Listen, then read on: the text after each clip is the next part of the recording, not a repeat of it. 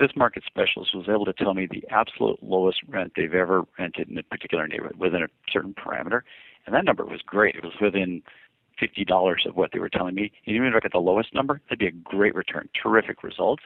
And then the other thing about having people applying and teed up and lined up to rent your properties right away, just because that marketplace is so huge and so many people, that, that just gives you a sense of confidence that you're going to have a very good cash flowing property without a great deal of risk that it's going to sit vacant for a month or two months and, and that sort of thing. Welcome to the Creating Wealth Show with Jason Hartman. You're about to learn a new slant on investing, some exciting techniques, and fresh new approaches to the world's most historically proven asset class that will enable you to create more wealth and freedom than you ever thought possible. Jason is a genuine self made multimillionaire who's actually been there and done it. He's a successful investor, lender, developer, and entrepreneur who's owned properties in 11 states, had hundreds of of tenants and been involved in thousands of real estate transactions. This program will help you follow in Jason's footsteps on the road to your financial independence day. You really can do it.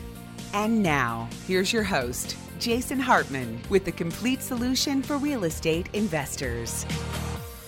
Welcome to episode 1233 1233, and greetings again from Copenhagen, Denmark we have a fantastic episode lined up for you today, so let's listen in. It's my pleasure to welcome Romana King to the show. She is an award winning real estate writer for Inman and Realtor.com, and she's director of Zolo. Romana, how are you? I'm great, director of content. I'm not head of Zolo. Sorry about that, but I, am giving you a promotion. Hey, I, I, love it. I love it already. yeah, there you go. So you are coming to us from one of the biggest bubble markets on the planet. Vancouver, one of my favorite cities.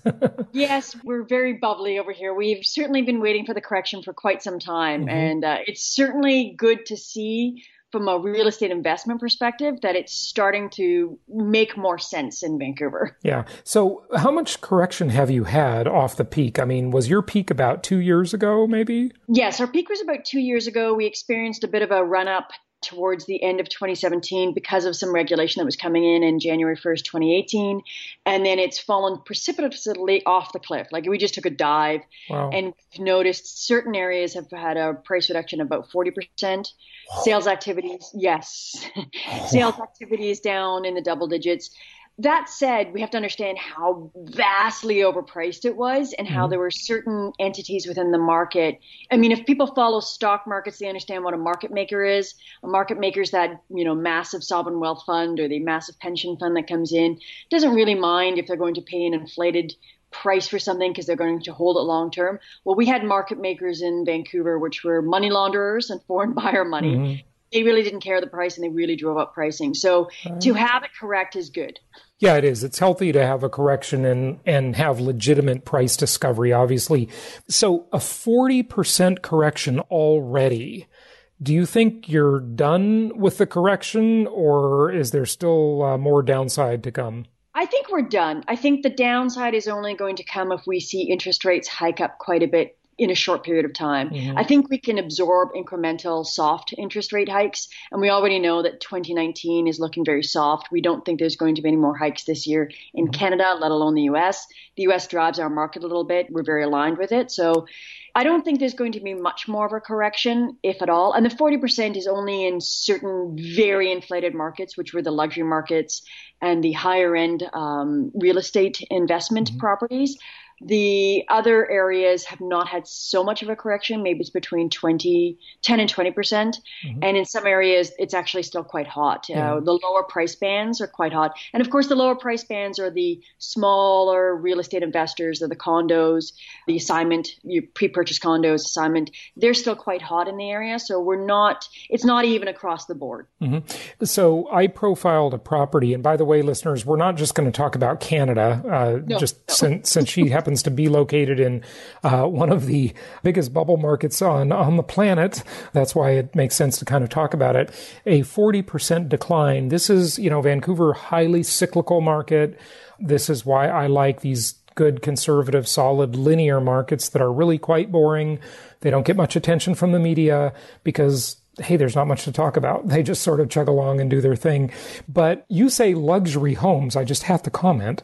You, you say, well, in the luxury home price band, well, I profiled a, a property in Vancouver maybe two years ago, a year and a half ago on the show here.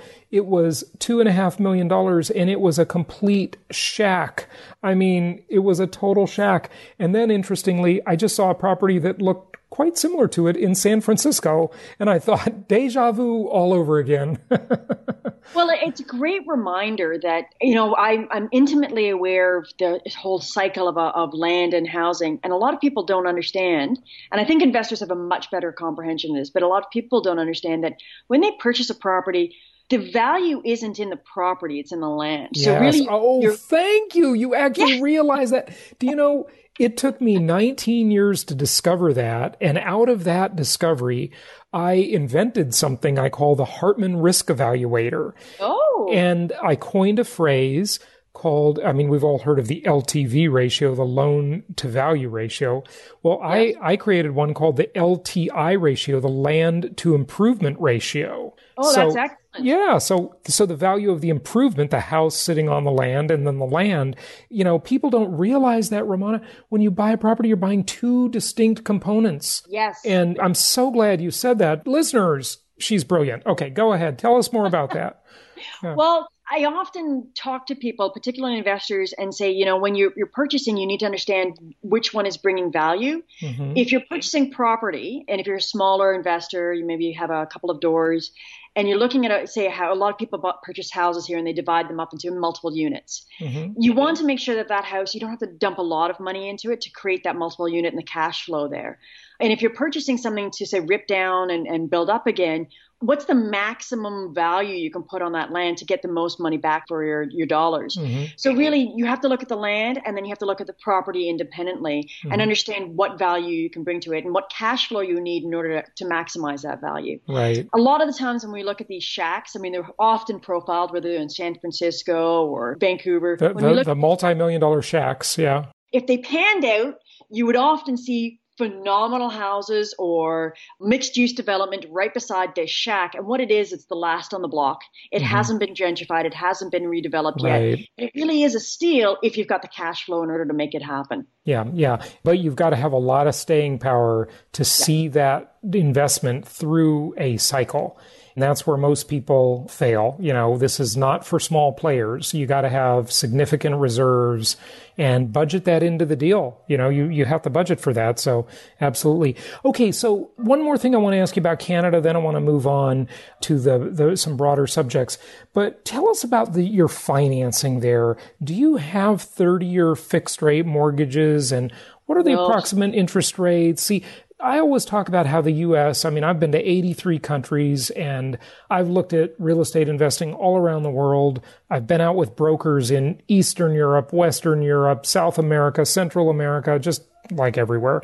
The US is a really unique market because we, we have this system where properties are subsidized by the government through Fannie Mae and Freddie Mac. And if you're a, a, U.S. citizen and you're complaining about welfare and Robin Hood, take from the rich, give to the poor. Well, listen, get some subsidies of your own. Just go out and buy some properties and get some loans because those are your subsidies. yeah. It really is unique. I mean, we do not have that in Canada. We do have help for someone who wants to buy a house. So instead of putting down, we all know that conventional mortgage, you save up 20%, you put that down, you buy the home. In Canada, if you can't save up the 20%, the government will help. So that's the only sort of subsidy will provide. Okay. It's okay. not like America, though. We don't have quotas that have to be met in order for people to buy homes. And I, I, found that quite interesting and unique when I was looking at the 2008 2009 credit crunch and what happened in America with housing and how the bottom sort of fell out because we didn't understand those loans.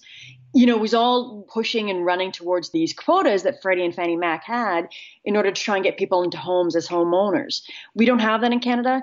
If it drops, we might tweak our regulations, but really it's up to the buyer. If mm-hmm. you haven't saved, you're not getting in. We do have a different mortgage system as well. In America, I believe that you'll go in and you have points added. So the rate that you see is the lowest possible rate. And then if you don't make that rate, you're going to have points added. And then all of a sudden the rate starts going up. And in Canada, it's slightly different. We have the lowest rate possible And then if you go in, you can actually sometimes get lower than posted or lower than the discount because you've mm-hmm. got great credit, or you'll get higher. So it really is. But our mortgages take maybe three to five days to finalize. Mm-hmm. I've heard of people waiting three months in America. So oh, sure, yeah. Vastly different. I mean, they're different beasts. The one thing I really like about how the American mortgage system is structured, and I, I might get beaten with a bad stick here in Canada for saying this, but I like the fact that you've made it a tax advantage. Mm-hmm. So those 30 year mortgages, they look really attractive when you can get great rates because I'm going to be able to deduct the interest on that mortgage for the next 30 years. So as an investor, fabulous. I'm going to really be able to leverage right. yeah. invest can't do that in Canada. You can if it's an investment property, but there are some disadvantages. There are ways for us to make it tax advantaged to us, but we really have to learn the system and really mm-hmm. be, you know, tax savvy and mortgage savvy and, mm-hmm. and just debt savvy. So okay. it's a lot harder. So in Canada and in America, it is quite different. Mm-hmm. How long are your loans? Do they reset? I mean, my first long distance relationship ever, I had a girlfriend who lived in Vancouver.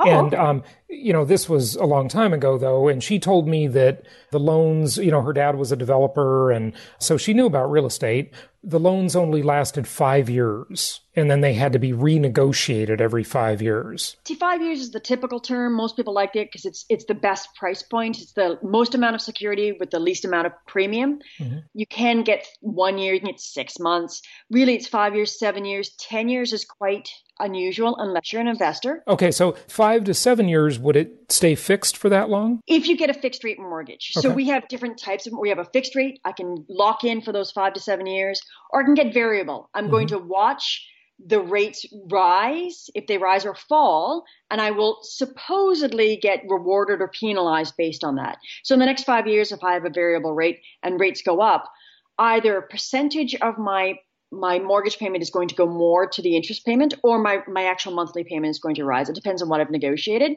But really you can do it's locked in for that five to seven years. If I choose fixed, if I try and break that mortgage, I'm I'm going to pay a hefty penalty. I'm going wow. to pay tens of thousands in order to get out. Yeah. If I have a variable rate for that five years, I'm only going to pay three months interest. That's it, which is not that much. But that's still you don't have to do that in the U.S. at all. I, know. I mean, it's uh, you know there are prepayment penalties occasionally, but they're pretty rare nowadays. So, U.S. investors, you got a really unique real estate market. It's unique in all the world. It's uh, it's it's really cool that it's that way. I wanted to ask you one more thing about Canada. You talked about the market makers creating a bubble, and we have a similar thing here with these hedge funds and private equity groups that uh, have come into real estate markets and distorted values, and and then we have these I think, stupid opportunity zone things that are distorting values and people are going to lose a lot of money. Okay. I'm just, that's yeah. my prediction. I, some people will make money. Certainly most of them will be the fund managers for these things and not the investors. Okay. So you heard me say it, folks. That's just my opinion. I could be wrong, but you seem to agree with me. Any thoughts on that? Yeah, I have a tough time when it comes to what REITs MICs, you know, mortgage uh, investment corporations, REITs, the real estate funds that, you know, purchase a bunch of properties and you buy shares on that. I think the really well capitalized, the ones that actually file the regulatory paperwork, the ones that have the paper trail, they have a track record, I think they're great because I'm not buying real property. I'm buying shares of people making decisions buying real property. So I have to really understand that I'm, I'm not the one that's making decisions. I'm a bricks and mortar person, but I do invest in the stock market. It's not like I don't agree with that. But I do like bricks and mortar when it comes to real estate investments because I get a chance to really do the fundamentals mm-hmm. and make the decisions based on those fundamentals. When it comes to buying shares in this stuff, I want to be really sure that I can. It's it's very transparent, and I understand how those people are making those yeah. decisions. And, and and it's never really transparent. You know, um, I yeah. agree with you. I like being a direct investor. That's what we teach all our clients to do. You know, when you're not a direct investor, you leave yourself susceptible to three major problems. Number one, you might be investing with a crook. Number two, you might be investing with an idiot. and assuming they're honest and competent, the third problem is they take a huge management fee off the top for managing the deal. And there's a lot of these management fees you don't even know their, what their management fee is because they're putting all kinds of expenses into the fund or the pool. You know, they're flying around on their private jet and, you know, having dinners, whining and dining other investors with your money. I mean, it's yes. just, just be a direct investor. You know, that's for, for my money. That's what you should do. But, but what was the regulation that came in that, that did they uh, stop those uh, funds and private equity groups or whatever from investing in that market and driving up prices? What happened? With some of the federal budget changes, we actually didn't allow. Um, there was a tax advantage to being a mortgage investment corporation. You could flow through, and you can you can actually pool money and actually have some tax advantage. It was considered sort of a trust. Um, and what the federal government came in and did is they they nixed that. They made it impossible for people to do it. You'd have to pay much higher taxes for that. So it became almost impossible to really make money in, in mortgage investment corporations. Okay. And for that reason, the money dried up there, not in REITs, but in in MICs. Okay. And I mean, I I, I used to have an investor that I spoke to all the time. He made gobs of cash doing this mm-hmm. and was very angry when the regulations changed, and understandably, because yeah. he did, sure. and he was a good investor. He did yeah. well by his investors. But, you know, tax systems changed, tax regulations changed. Right government realized they could make money by yep. taxing these guys higher. So right, right. So they took the incentive away, the subsidy, and then the market wasn't so distorted. Yes. And so you had your big price adjustment, and here we are today. Talk to us about whatever you like, whatever you want to talk about. I mean, uh, there's quite a bit going on. Tell us just for a moment about uh, Zolo. Is that uh, some kind of new model in the real estate world?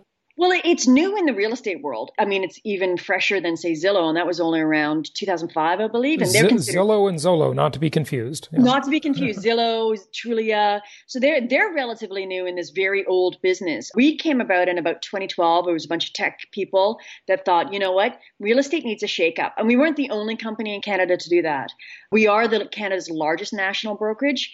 We have about six million people that start their home search or start their property search on our site each month. And for a country with only about 35 million people or something, that's a, Not bad. it's a lot of market share. Yeah. It's true. We have much smaller populations, so that's a much bigger market share. Sure, yeah. The great thing is, is that by looking at the real estate industry from a sort of a tech perspective, we thought this is an industry ripe for change. We know that people want more information. We want transparency.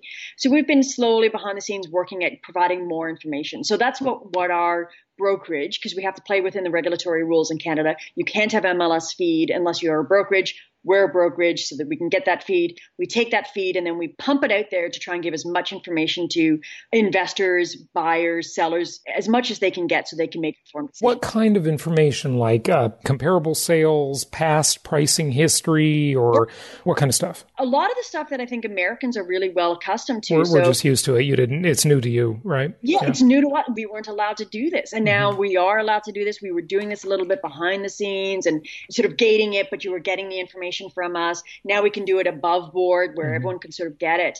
But I mean, Zillow has this, and I keep mentioning Zillow just because that seems to be the the monster in the room where mm-hmm. everyone knows right. it. Yep. They provide the history, they provide the tax history, they provide mm-hmm. you know the the sale history, they provide the, the, what they think the house should go for, whether it's going to you know what it's going to rent for. We weren't allowed to have this. We're now providing all of this information above board to all the investors and sellers and buyers out in Canada. Yeah, that's great. That's awesome. Uh, well, you know, welcome to 2005, Canada. we're a little behind, but we're, we're keeping up. We, we, we love you guys, but we're always teasing you, you know. Very conservative up here. What can I say? Yeah, that's true. That's true.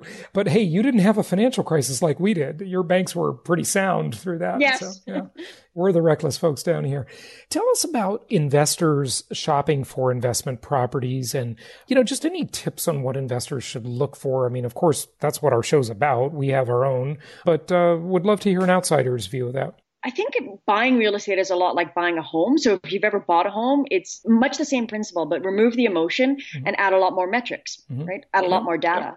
If I'm buying a place, whether it's an investment or home, I'm going to want a place that doesn't have a lot of crime. Well, I'm going to look at the crime stats. If you haven't looked at the crime stats and you're buying a place of any sort for any reason, you're really missing out. Why? You're never going to attract investors. You're never going to attract uh, renters. Your cash flow, if you've got a place in a poor, um, an area where they have terrible crime rates. I do want to put one caveat on that though.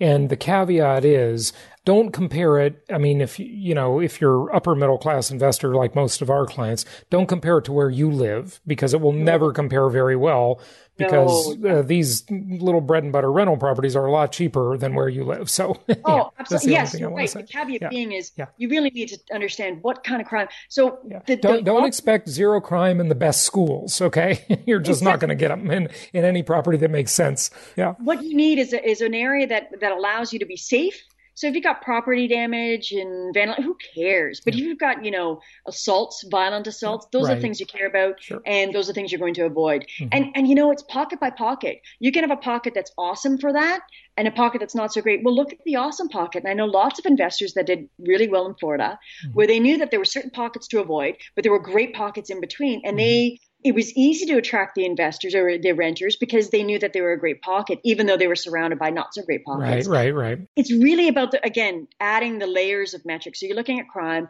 I look all, at all real estate is local. In fact, it's hyper local. Yeah. Hyper local. Yeah. You can walk across a street. You can walk across totally a different market. Yeah. different. So uh, another thing that I do is I say, you know, know the area. If you can't walk it, Google Map it. Mm-hmm. Gosh, I love Google Maps. Yeah. It's amazing. You can see everything now, and you can really get a, an right. Idea.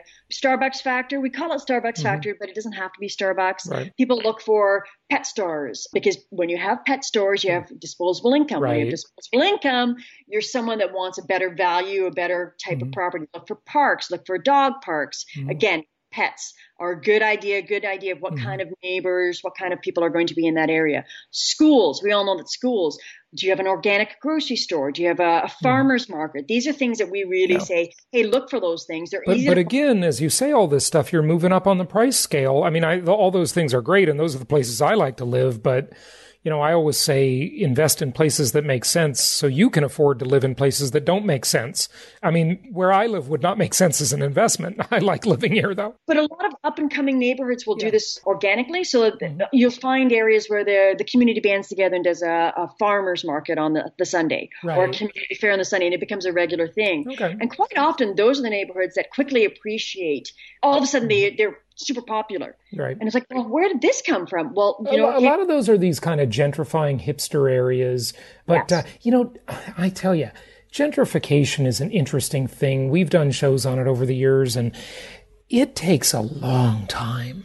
It's a very slow process. But that's great for investors yeah. because if you're a buy and hold investor that has good cash flow, positive cash flow month to month, and you've done your metrics, you get in, you allow the community to develop around you and then by the time you go to sell you know 10 years from now you're in a great position because you mm-hmm. saw the trend before it was even taking off and mm-hmm. so a lot of the people that we talk to i mean I, I, have a bias i think real estate is more of a buy and hold unless you're speculating and you couldn't agree more I, i'm not a speculator yeah and, and if you're flipping, it's an entirely different metric, but we look a lot of that. So that's why we talk about, you know, antique stores. I know that sounds funny, but a lot of the mom and pop antique stores that move into a neighborhood, they move in because the rent is cheap, but the mm-hmm. demographics support it. So you've got disposable income in the area okay. and they want that.